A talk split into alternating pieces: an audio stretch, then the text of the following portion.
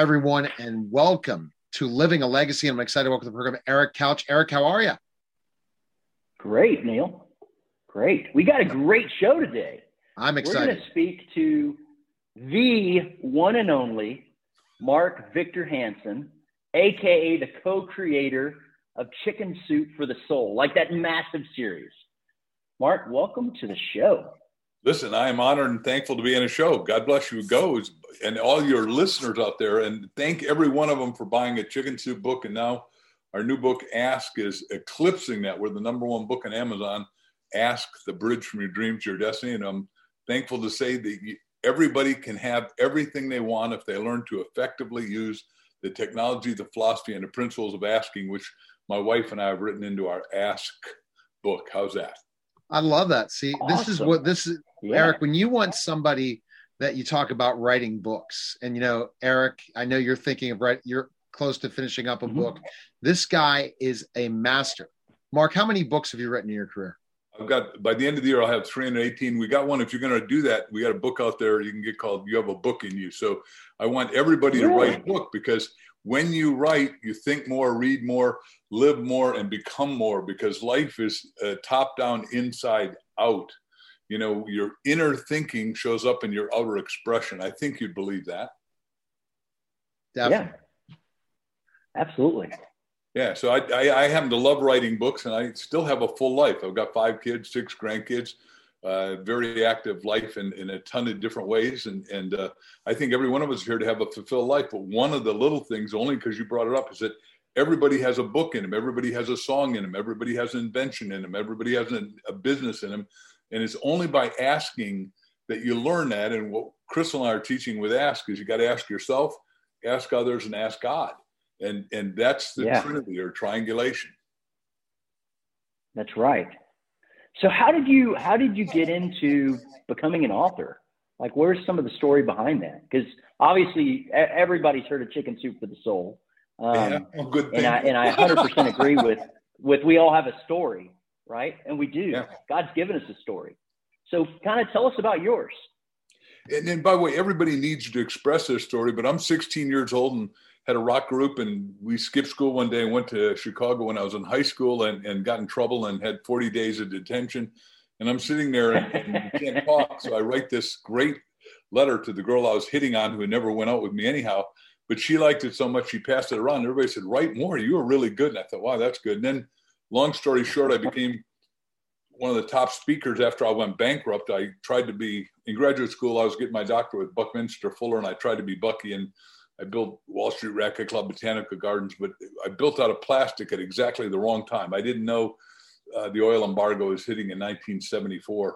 I'm 73, so nobody has to worry. But I'm going to live to be 127 with options for renewal because I say if you have a high quality life, you want a high quantity. Anyhow, I started speaking, did more talks. Only Tony Robbins and I, as far as I know, because we've talked to a lot of people, did over a thousand talks a year the first three years in the business. And people kept saying, Do you have that story in a book? Because, like you just said, Eric, everybody's got a story and you've got to put it on the Yeah. cover of the book. Uh, not only for yourself, but because this is a legacy show, there's nothing that has a legacy that lasts longer. I mean, we're reading stuff from 6,000 years ago with Solomon and Moses and 2,000 years ago from Christ. And I'm my heroes like Mark Twain and that and Andrew Carnegie. I mean, all those guys, thank God, wrote and taught us what to do. And then Jack and I met. We were talking to six thousand people. He was a kickoff, and I was a tie-up. And he comes up to me at the end and said, "Wow, you were the best storyteller I've ever heard." I said, "Thank you." He said, "You know who I am?" I said, "Hey, you're Dr. Jack Canfield, third in your class at Harvard. I'm real clear who you are. You uh, sold 170,000 books called, or 370,000 books called 101 Ways to Build Self-Esteem in a Classroom." He said, "Boy, how do you know?" I said, "Because I'm a scholar, and anybody who's cooking anywhere." And anyhow, we had dinner. We became best friends. He said, "Let's do this book together." And 144 Yeah. publishers all said, "Hit the road, Jack." And I said, "Look, it's okay if you don't like him, but I am a really nice guy." Jack's wonderful. I'm I'm flip being flipped with you, as you know. I hope you can tell. Wow. So, and how did you know the talent in Jack? Because it seems like How did I know the talent? The talent that Jack, Jack had that talent from the one book you saw and you said, "This is Well, going to be." I'd read the book, and and you know, you don't get to be head of your third in class at Harvard unless you're a damn good writer. It just isn't. Right. I couldn't even gotten into Harvard, and then they asked me to teach there once I sold more books than anybody else in the world. And I said, wow, that is really cool. So uh, Jack and I became best friends. We basically lived together. You know, when we weren't speaking, he was doing the educational market. I did the business market my whole life uh, and love business. I mean, I am a speaker, a mm-hmm. writer, and a really good entrepreneur. I, am a, I'm thankful to say. I mean, I'm not trying to be boastful. I'm just saying everybody's got their destiny. And that's what we're teaching in this book. The subtitle is From Bridge to Your Destiny. And what Chris and I are dedicated to is helping everybody find their destiny because if you're in destiny, if you're going toward your destiny, you're in love with life. It doesn't mean you won't have problems and upsets and withholds and detours, but you're going to be in love with what you're doing. And I, like right now, I'm, you know, I'll finish a couple more books yet before the end of the year, and we're really after it. And, and these are going to be bigger books than ever because I'm one of them is about an African American black preacher who was my closest friend in Harlem, you know, for seven years when I lived in New York. Um, and and he died, and his wife came to me and said, "Hey, look, you're his best friend. Why don't you write his biography?" And the guy really had profound. So the title is called "From Wishes to Riches: The Illuminations of Reverend Ike." exploring the wealth of God in you and it's it's an extraordinary book I got to tell you that the guy was profound for 44 years he did nothing but figure out what God was trying to tell us. And most people missed all the messages, I'm sorry to say. Yeah. So well, I, Mark, you make a great point, right? Say again? No, no, this is great. I, I love your point, right? Because it's it's impossible to be unmotivated when you're chasing your dreams. Right? That's, Perfectly that's what I'm gathering out of what you just and said. And by the right? way, let's, let's like, go. Yeah. Remember, I said you got to ask yourself, and when I went bankrupt, I kept saying, God, what do you want me to do? What do you want me to do here? Yeah. And God said, What do you want to do? And I said, I, I want to be a professional speaker. And all of a sudden it said, Okay, so I want to talk to people that care about things that matter that would make a life changing difference. I go to my three roommates in Hicksville, Long Island, New York. So you can see how bad it was for me at that time. I mean, I was paying $100 a month rent and sleeping in a sleeping bag in front of another guy's room. And I said to my three roommates, Hey guys, you know anyone young speaking that's not a lawyer, doctor, celebrity, Broadway star, famous person? I said, Oh, yeah, yeah. I got a ticket to a real estate meeting today for the multiple sources with and Chip Tongue. He's brilliant. He's a couple years older than you, but you'll love him. I went out there and he wowed the audience for three hours. So my first miracle was I asked God and he told me, What do you want? And then number which is a great question we teach and ask. Number two is my I suddenly get a ticket the next morning. Now I know what I want. When you know what you want, back to what you just said, is all the mm-hmm. things get out of the way. Nobody can stop somebody who's crystal clear in their dream, figured out what they want, and have it in writing. I meet Chip Collins. He teaches me how to do the business, and then all of a sudden the audience has said, "Do you have it as a book?" And in a short time, I did a book, and I sold twenty thousand copies of a little book called "Stand Up, Speak Out, and Win." From the audience, made two hundred thousand dollars, and I was back, and paid all my debts. And I thought, "Holy cow! I have arrived again. This is like way cool." Because I was doing exactly what yeah. I wanted what I, it sounds easy and I'm short circuiting lots of years and lots of pain and lots of anguish. But when you're on fire towards your thing, when you know what your magnificent obsession is called your destiny, you are unstoppable. You just accelerate upward. Right. Right. Yeah, so I and think I got lightning going, in a bottle but again. First, we got to stop. Became the number one book in America, so we're very thankful. Well, but Mark, you know, another part, right? So many of us stay so busy and and in life that that that and and perfect example, right? So years ago, I'm in my wife's car and I'm like, there's a rattle. Like, what is that? Have you noticed that before? She's like, Yeah, I just turned up the radio. What? You turned up the radio? We gotta get this thing fixed. Like you're you're my wife. You're carrying our children we, when there's an issue, don't just turn up the radio. We got to get the, you know. But man, is that not a perfect analogy of so many of our lives? Is is there's a dream, but we're so scared to death of it that we just turn up the radio. We get more busy. We do more. We take on more. We put more stuff in our wheelbarrow to carry that overwhelms us so that we don't have time to think about the one thing that God's called us to do. So it's just stopping to go, what am I called to do? Like, what am I passionate about? But we're so scared of being happy and successful. I love the fact that you're doing this and that you're asking the questions. You got it um, exactly right. And what we're saying is, look, everyone gets distracted because we said the second chapter of the book, seven detours in life and roadblocks. And what they are is all of us have one or two or three of them. Some of us have all seven going at once.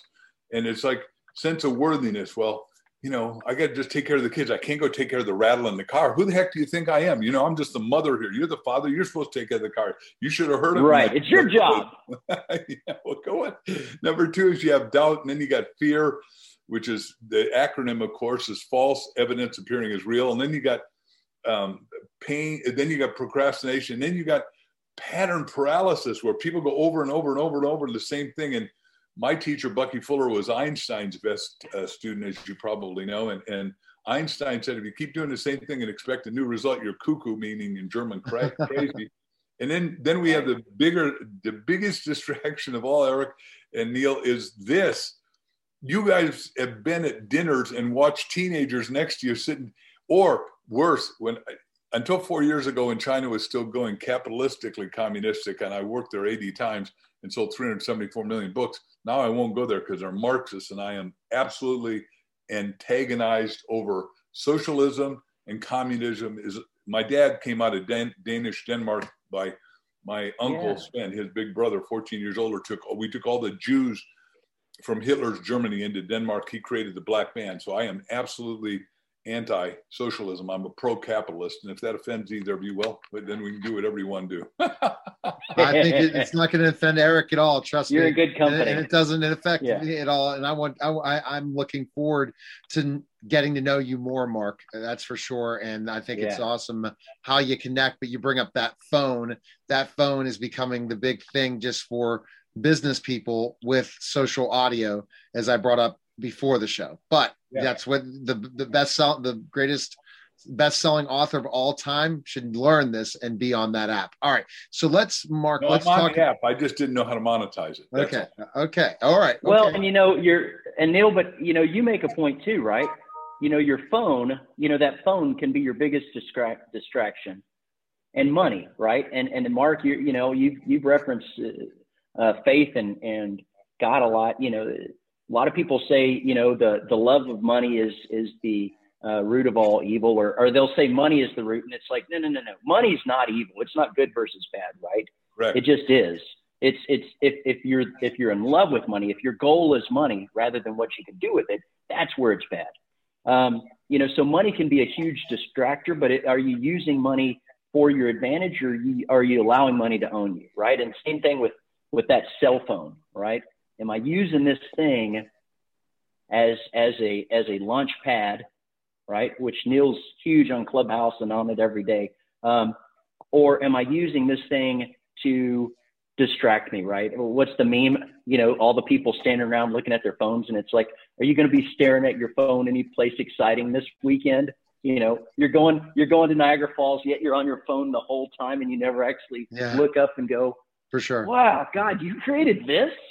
Um, so how are we using our phones? How you know how are we using money? How are we using whatever? Um, and is it right. controlling okay, so us or back to a couple yeah? So back to yeah. First of all, the the apostle Paul said the love of money, right? But it, it's actually the lack of money that causes more problems for more people in more ways. I mean, it causes mm. drug abuse, yeah. it causes divorce, it causes all kinds of bad stuff because mm-hmm you know, if you really look at it, John 10 10 said you you come you might have life and have more abundantly. And yes, technology is going to create fundamental abundance for the first time in history, and the cell phone is part of that. But the what you're really talking about is what we're talking about in Ask. You have to master who you want to be, what you want to do, and what you want to have, and then make sure that you allocate the right amount of times to it. And, and young kids are at fault because they go, oh, I got to text all my friends. I've got to be on TikTok. I got to do whatever it is I got to do. But you always need to master your own self awareness and say, what is the highest and best utility of my beingness at this time? Absolutely. Mm-hmm. And that's the thing. How do you utilize that? What game plans do you make? A lot of people make aren't strategic in their plans in life. Isn't that true, Mark? And do, are you? How do you look at that and asking? Do you have to be prepared for this before it happens? I mean, I know your success, you're definitely a preparer. How do you show people that if you ask for things, you can get them if you is it pre- planning and preparation? What is the that that secret? Well, first of all, you got to ask yourself, what is it I want to be and do and have? And then what you to do is say, where am I now? Is the first of the three quadrants that we're teaching here and and all the little parts of that and am i happy with it? Am i doing what i'm supposed to be doing? Am i getting and am i advancing myself you know and am i fulfilling my potential and all the dimensionality that i am? And then part b is where do i want to go? And to the highest degree where do you want to go? And what i wanted to do from the beginning and the reason those 144 people turned us down the big publishers and, and by the way i'm now with seven publishing houses because i'm considered prolific but is is so you know, and, and I look at what I did is I wrote a business plan and I interviewed the 101 best-selling nonfiction fiction authors. I didn't ask how do you write, which is what everybody does, which is an asinine question. Because if you're going to be a writer, you probably don't need to go ask the best writers how to write. Go read their book on how to write because everyone, right? Hemingway has done it. Stephen King has done it. You name it, they've all done that. But no one did what I did. Tell me what you did to market more books faster and better than you've ever done. And they told me, and I wrote a wild business plan, but the top of the business plan is I'm going to sell a billion books. I'll tell you right now, I'm going to sell a billion books. And if you read the critics, a lot of critics will say nobody's ever sold a billion books, so you can't do it. Well, Amazon had me on their Amazon um, bestseller with 500,000 live people. And the guy started out the show, Mark Devereaux, he's beautiful. He said, Hey, Mark Victor Hansen, you are the Roger Bannister of books. Eric, do you remember who that was? I know exactly who it is. He broke the four minute mile. I said, that's correct. I said, nobody Mark, believed what happened the next week. Yeah. He said, no, what happened? I said, 119 people did it. Now, before Bannister did the four minute mile, everyone said, your heart will jump out of your chest. You'll be a dead person. Nobody can run that fast. And now we got doctors. My, my family runs together as a family at the Bolder Boulder with 120,000 people. And we watch the Kenyans take off who have long, elegant legs. They look like a, a, uh, gazelle running right. 80 miles an hour. They're so fast and beautiful to watch. They're just, and we end up at the very end because I, I, got brothers older than me and, you know, they're a little slow. But the, the point I'm making is once we did that, we broke through. And, and, you know, three years ago, nobody did a trillion dollar company. And now we got $5 trillion companies. And we got one $2 trillion company in America, Apple. I'm going to break through the billion mark. You guys, as authors, both of you are going to have a new benchmark because the old days, well, most people don't sell over 5,000 books. What the hell kind of asinine pill is that to take that you're going to have 5,000 books sitting in your garage or your basement or yeah. something? Figure out how to sell and market by asking yourself, what am I going to do that nobody else has ever done that's unique, that's transformational, and that's inevitable, that has to work? Back to your thing, I do strategies that are inevitable, and I can give them some to you if you need them.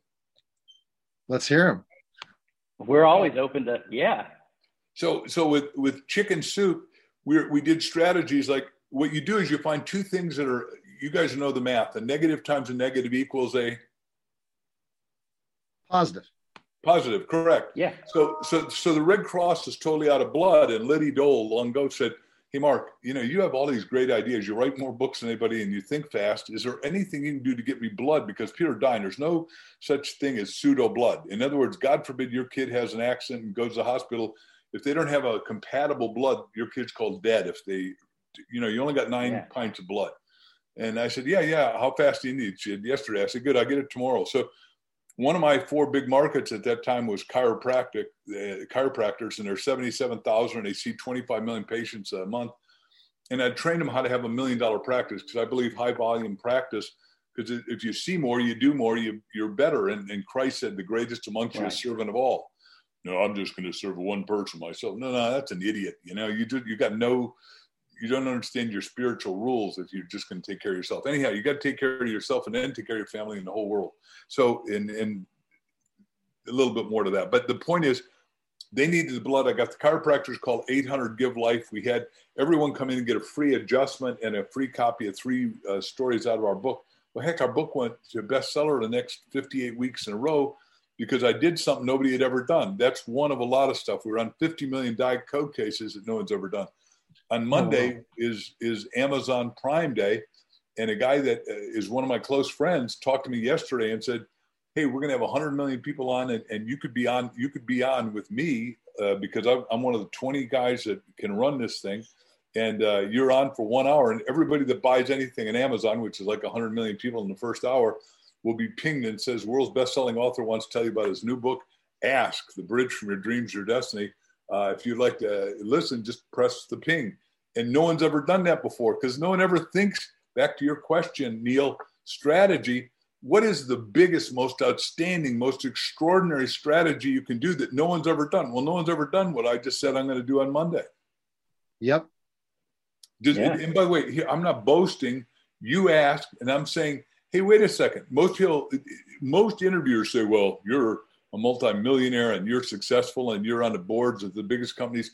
Why don't you retire? Retire to what? I'm having right. a ball. You, Art Linkletter and I wrote a book, How to Make the Rest of Your Life the Best of Your Life. You don't retire. You put on new tires and go in a new, better direction. Exactly. That rattle in the yeah. car stopped rattling. You retread. you retread. And what? Yeah. What's there to retire to when you're chasing your dreams? like what? What better could you possibly be doing with your time than chasing your dreams and chasing I mean, your calling? Right. Yeah. What did I tell you a minute ago? I'm having a fulfilled and fulfilled life. I want everyone to be thrilled about their life. Who who do you and I like sitting with least? Somebody that's boring if they're boring, they are bored. That means they don't have any life juice. That means they haven't told, they haven't asked themselves a question Who am I? What do I want to be? What do I want to do? What do I want to have? Where do I want to go? How fast do I want to get there? What is my contribution? And right now, we got so many idiots out there saying, well, the government's going to take care of you and give you a free lunch. There is no free lunch. Nope. The Bible crystal clear says you don't work, you don't eat. Now you say, well, that doesn't affect me. I got money and I don't have to worry. Well, in Hawaii, the guy who runs Hawaii Care and Cleaner, he's got one fourth the employees and everyone's going to the hotels and you got to make your own bed, take your own meal. They don't have anybody to work. This is like dysfunctional. Amazon right now is having trouble hiring people because the world's richest guy can't afford to pay people. Do you see the dysfunctionality of thinking it's a free lunch? Right. And by the way, I'm on my high right. horse, so if you don't want me to go that high- that's high, okay. No, we like it. You see some of the guests that have been on Living a Legacy. They've really gone out, right, Eric? For sure. Yeah, they have. They have. Yeah. And by the way, living you know, we a just legacy, want you to be you. I want I want to leave a legacy with my kids and my grandkids and my great grandkids, which I expect to see four generations of grandkids because I'm going to live that long. So, and, and I, it's dangerous. The next thing I say, but my kids are all precocious, are all well trained. They're all obedient. They're all respectful.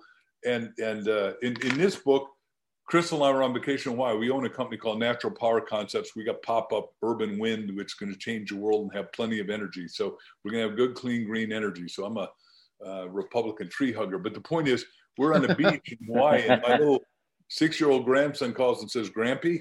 Now he had a got a Gizmo watch for Christmas, a talkie watch, and he only calls his grandparents and his parents. So I knew it was him and he said, "Are you alone?" I said, "No, I'm with Grandma goes by Mimi and my wife." And it says, "Are you? Yeah, can I talk to you?" I said, "All the time for 24 hours a day for the rest of your life. What do you want, son?" And he says, yeah. "You know those great books you write, the chicken soup books?" I said, "Yeah." I said, "You write any more books?" I said, "Yeah, we're writing Ask." He said, "Can I write it with you?" Well, so the first story we do is a six-year-old because no one's ever put a six-year-old as a first story in a book, and I it just it. Wow. it's tickle it tickles him everybody in school knows that that he is a best-selling author at seven years old. I mean, what the heck? It, it took nothing from grandpa, and and everybody's got somebody that can help them. So, because some would say, well, I don't have the world's best-selling authors, my grandfather, or uncle, or relative.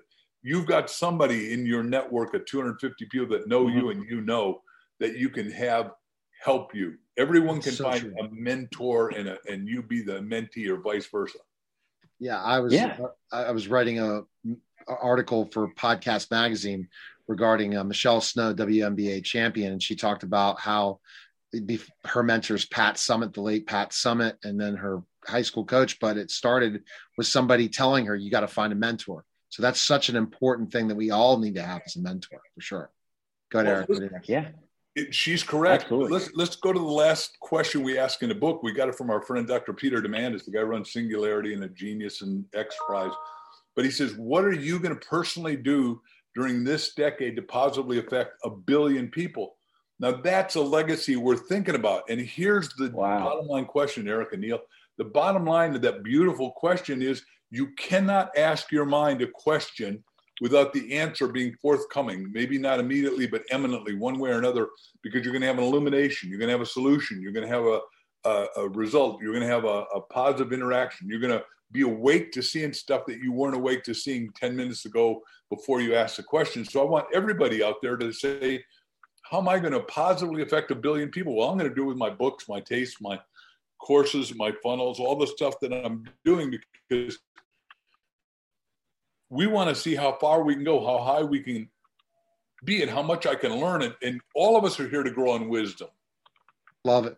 So Eric, yeah, he, he, he, Eric, he pretty much yeah. answered our legacy question already. So, what last question do you have for do you he have did. for Mark Victor? He did because yeah. because yeah, right. So, Mark, well, you know, we talk about everyone right, should the legacy. Go ahead. Most people have never even thought about doing. Back to the earlier question you asked, you know, most people don't know what they're going to do after lunch, much less longer plans. So the Chinese have 50 and 1,000 year plans, and most Americans have, well, what am I going to do after lunch? That's not a good. Well, the question, you know, we ask a lot, right? So everybody talks about leaving a legacy, which, you know, you talked about, you know, your, your, your kids, grandkids, and see, you know, four generations. Um, you know what we talk about is how are we how are we living our legacy today right which is exactly what this session has been on you know it's great to leave a legacy but i want to live a legacy and you know living a legacy is using your influence to impact the world around you right that's living a legacy um, so that's the question we love to ask people is just you know and, and you've you've answered it if there's something else you'd like to fill in I would love to hear it. And, and I do have one final question, but but no, we, if there's something you want to add, please. I think you're here to create a legacy. Genesis 1, 26, 28 says you're made in the image and likeness of God. Image and likeness three God. things to create. Create. Number two, you're here to contribute. And three, you're here to be charitable. Right? Why not create a charity ongoing for the forever? Like my friend and old minister in New York, Dr. Norman Vincent Peale, Power Positive Thinking author, mm-hmm. created the Horatio Algiers Association, which I'm a proud member of. 10 of us matriculated a year. It means you came from excessively philanthropic. But the, the beauty of, of Horatio is that all there's 252 living out of 500 matriculants. I mean, everybody is one that, that is giant from Oprah to back to Billy Graham to everybody. But the question is, how can we do that? And, and scholarships away to at-risk kids. We're taking them out of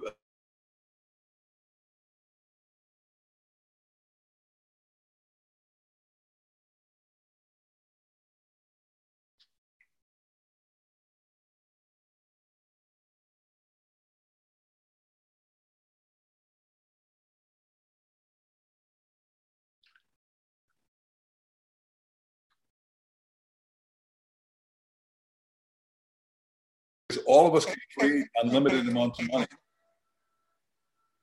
Mm-hmm. For the first okay. time in history, all of us can learn the principles that I teach in all the. I got seven major money books out, even one for kids, how to call the richest kids in America, which I teach kids how to make a fortune. I, I interviewed 21 kids that made a million dollars before they're 19 years old, right? The richest kids wow. in America. So there's no lack of money.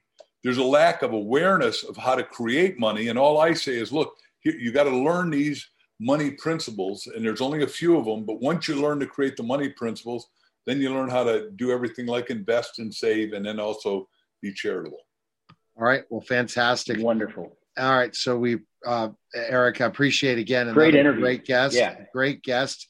Uh, Mark, best place we can connect with you is go where? Yes. Yeah. If, if, they go to uh, if they want to do a book, they go to hanseninstitute.com and watch all our videos because we teach how to do that. Okay. Otherwise, you just watch all my uh, YouTube videos, which um, my goal is to create 7,000 YouTube videos in the next two years. And, and we're creating like yesterday, eight. So um, that I think are really important. Having written 318 books, I've got a few things I want to say. As you can tell, yeah. I'm pretty I'm opinionated. I got an opinion yes. on everything. I'm not asking you to agree with it. All I'm asking you to do is let me stimulate your thinking so you think and change your perspective because it's like the two little kids in fourth grade fighting, and the teacher says, "Johnny, you over there, Sammy over there." Pulls out a ball, puts on table. What color is it? Black, uh, white, black, white. Are you stupid? You can't see. Switch sides and it's half black and half white. That's the perspective change I want to get people to have. All right. Well, we appreciate it. Thanks again. Thank that was living a legacy. Take care, guys.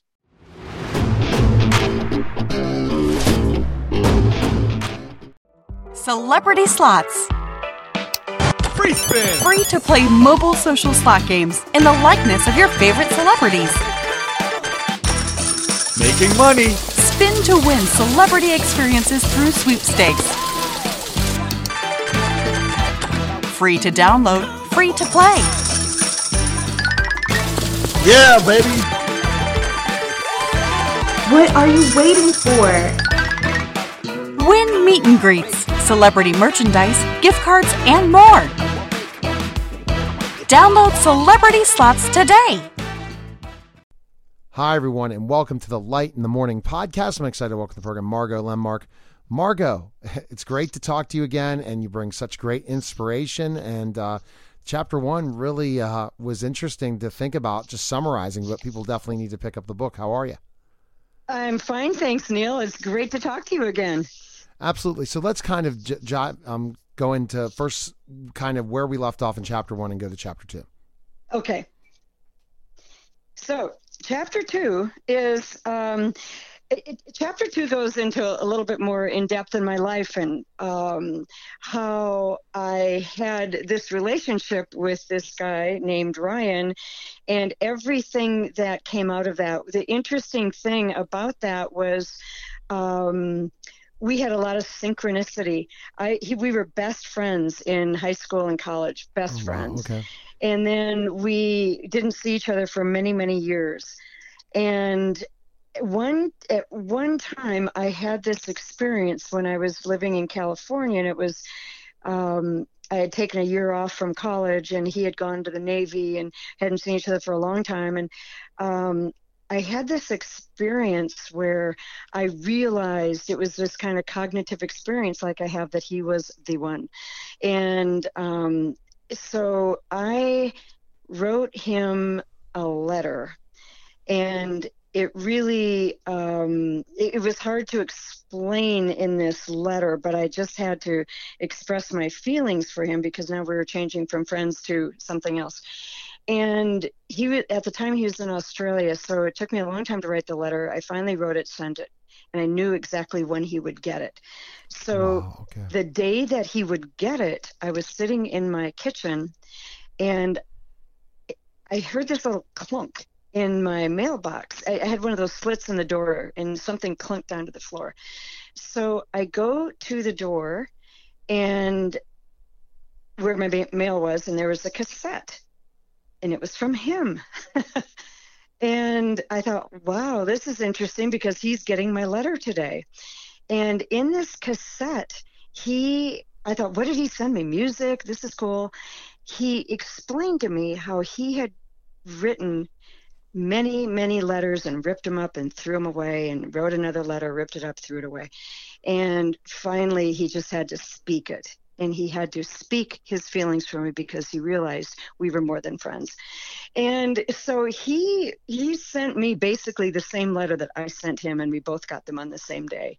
And that just really um, is an example of how this relationship was. You know, it was very um, incredible.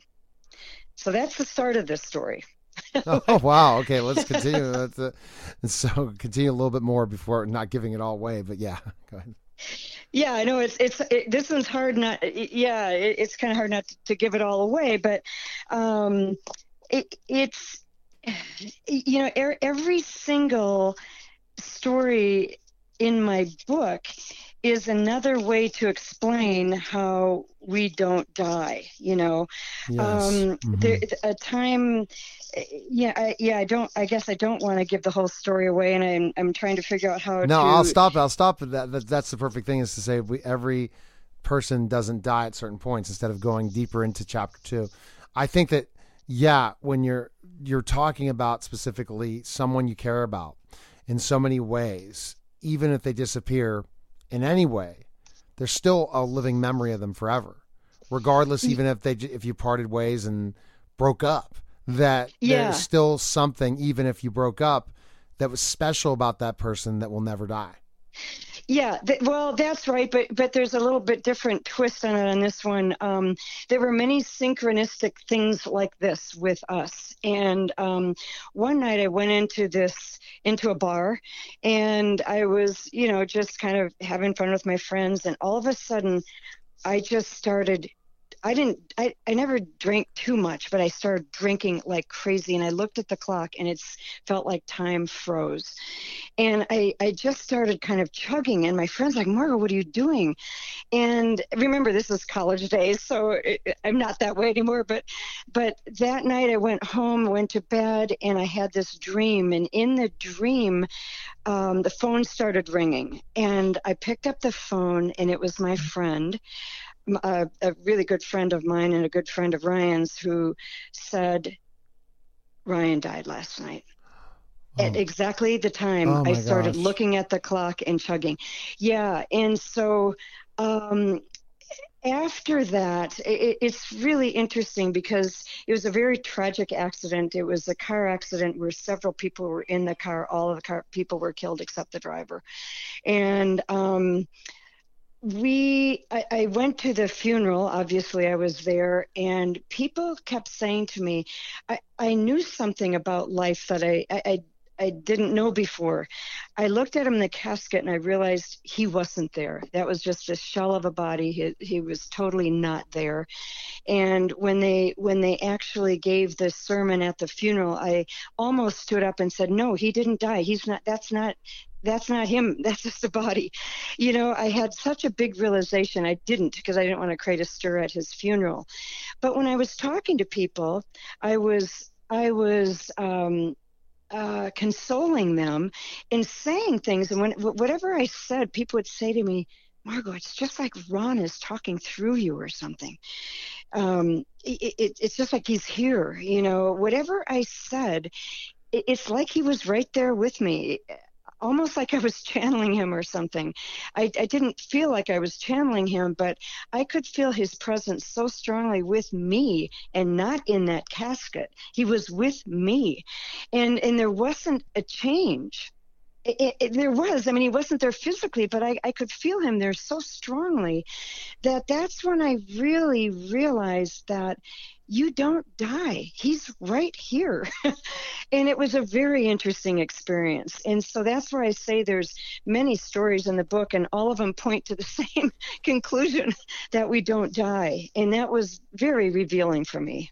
It definitely seems uh, wow. It, you're so right about that. It um, and uh, that once they go on, their presence is still there, and you believe that their spirit is around you. hmm and that we had that conversation in one of our other episodes but i think that telling that story is so important and so i thought just memories but you're believing once people die that their spirit lives on amongst us forever Yes, yes. And that's what I realized with this because when I was walking around that funeral home consoling people, I'm the one, I mean, it was, it was my boyfriend. he was actually my fiance at that point. oh my but gosh I, wow I was, yeah, and I was the one that was helping other people. And the reason I could help them, I didn't say Ron's right here. I, I, I call him Ron because that was his name. In in in the book, I call him Ryan because I changed people's names because you know a lot of these people and families are still alive, so I changed everybody's name. So I don't want to confuse anybody if they want if they're wondering who I'm talking about. But you know, I could feel him there, and whatever I was telling people to console them, they were they got so inspired by it. And they'd come and they'd hug me they'd be crying and and i'd just start talking to them and we'd talk back and forth and they started to get so inspired. And the reason why is because i knew ron was still here. And even though i didn't tell them that i but, but whatever i said conveyed that and they felt so kind of high and happy and um, it, it was a real powerful experience and i have to say you know, I was what 23 at the time or something, and that was when my big realization came because I walked around that funeral home and I was filled with Ron. I could feel him in every cell of my body. He was right there with me, just walking around with me. And um, when you have an experience like that, it's not believing that their spirit is here anymore. It's knowing because you it's it's an actual experience of that. So I realized that people transform. They don't die. They transform. their their body goes away and and the and your your relationship with that person also transforms. And it goes to a much higher level actually. It's much subtler, it's much more powerful. We you just miss them on the physical. Yeah, we definitely miss them on the physical, no doubt. Wow. Yeah, and it's important to grieve them on the physical. People people who realize that people don't die, they think, "Oh, but it's all okay. You know, they're they're better off." And uh, yeah, you know, yeah, that's that's true. But there still is that physical grief, and it's really important to grieve that physical loss as as well as understanding that they're still alive. There's kind of two levels that go on when somebody dies. There's the knowing that they're better they're, they're in a great place. There's also the grief of not being able to have that physical interaction with that person again. All right so that's awesome. Um, great information again. To pick up the book it, the best place to go is your website right Either the website or go to Amazon.com. Light in the Mourning, M O U R N I N G, Memoirs of an Undertaker's Daughter. All right. We appreciate it. A great another podcast, uh, Light in the Mourning podcast. Take care, Morgan. We'll talk soon. Great. Thanks, Neil. Uh, all right. That was the Light in the Mourning podcast. Take care, guys.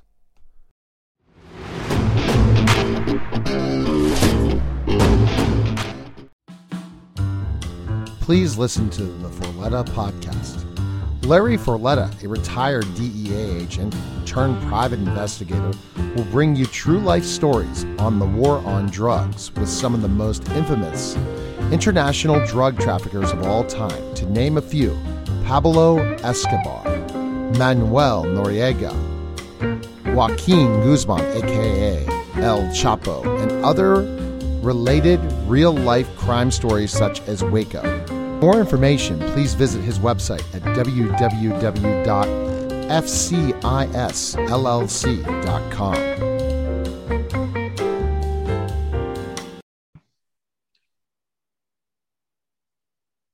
Hi, everyone. We're back to the Neil Haley Show, and I'm excited about the special editions. Uh, we've been continuing to go through John Smith's book, Embracing the Abyss.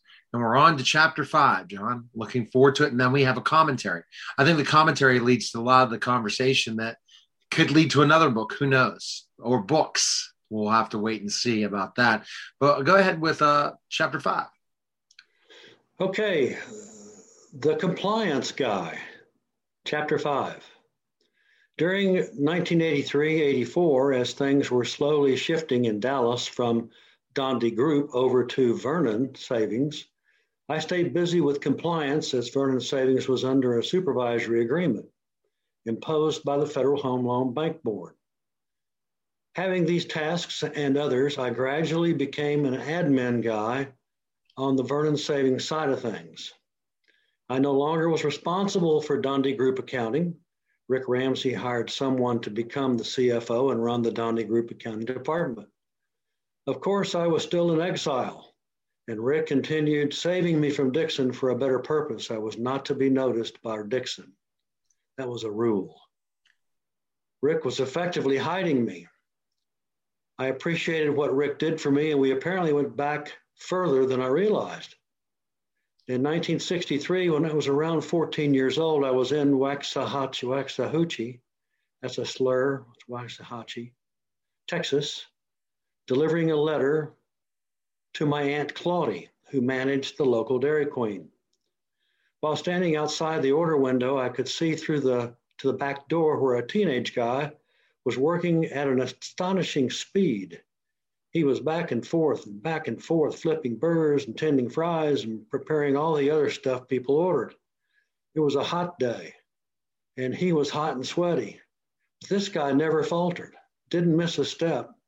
I was impressed my aunt finally came to the window and I left thinking, I was glad I wasn't that guy in the back. in early 83, I was talking with Rick's wife, Rick Ramsey's wife, Rick, Rick, the president, who mentioned that he had worked at the Dairy Queen in Waxahachie. I responded with the fact that my Aunt Claudia used to run the place. Oh, wow. She replied, Yes, that would have been Mrs. McCoy, a real mule driver. She was one tough person to work for. Not long after that conversation, I put two and two together to realize that the guy in the back on that hot day was Ricky Wayne, my boss at Dondi Group. What a small world we live in. Vernon Savings had its own accounting department with its own chief financial officer. It dealt with day to day transactions as they occurred, business as usual. Vernon Savings did not perform any sort of due diligence that I'm aware of on whether or whether or not the transactions were good sales or good deals, or good loans or bad loans. They would receive the closing statements and documentation to record what came their way, and voila, profits resulted. Still a CPA, I was the officer of Dondi Financial and Vernon Savings, responsible for working with the partner in charge of the audit from Arthur Young, a nationally recognized accounting firm. I discussed reporting theory on various matters, whether recognizable in terms of revenue recognition, income, and profits. I did not do any of the nuts and bolts accounting.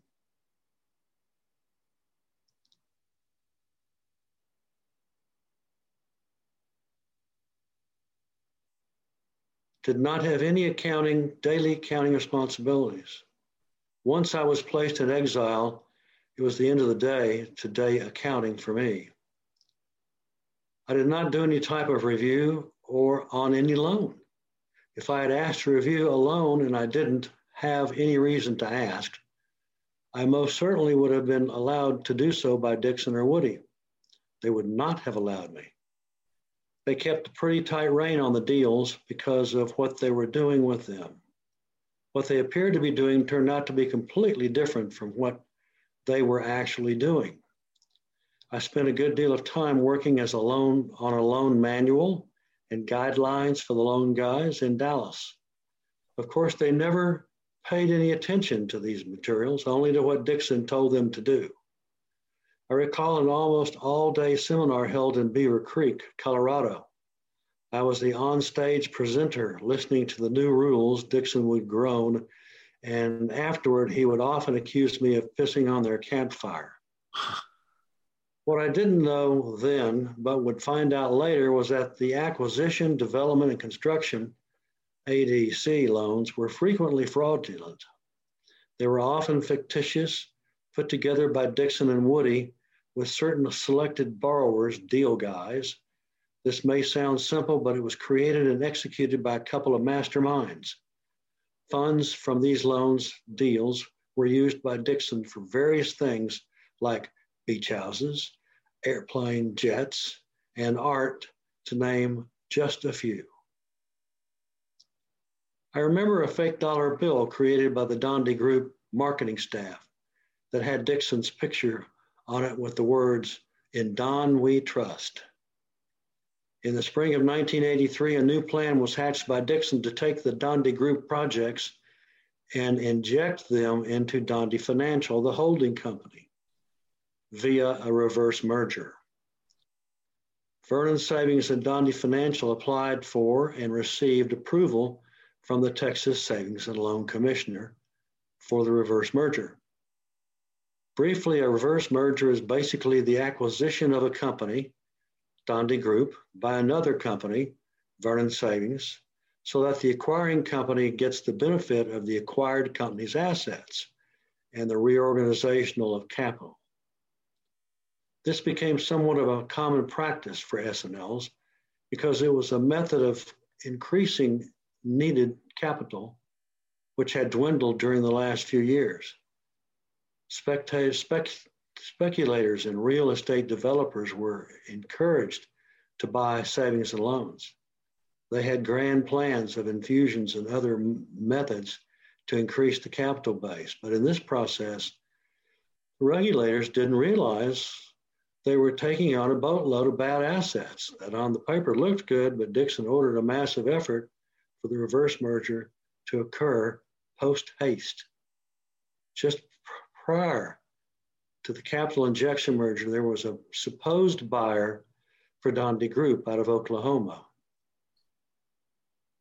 He was a chubby guy who, at a moment's notice, could make eyes well up their tears, like he was crying.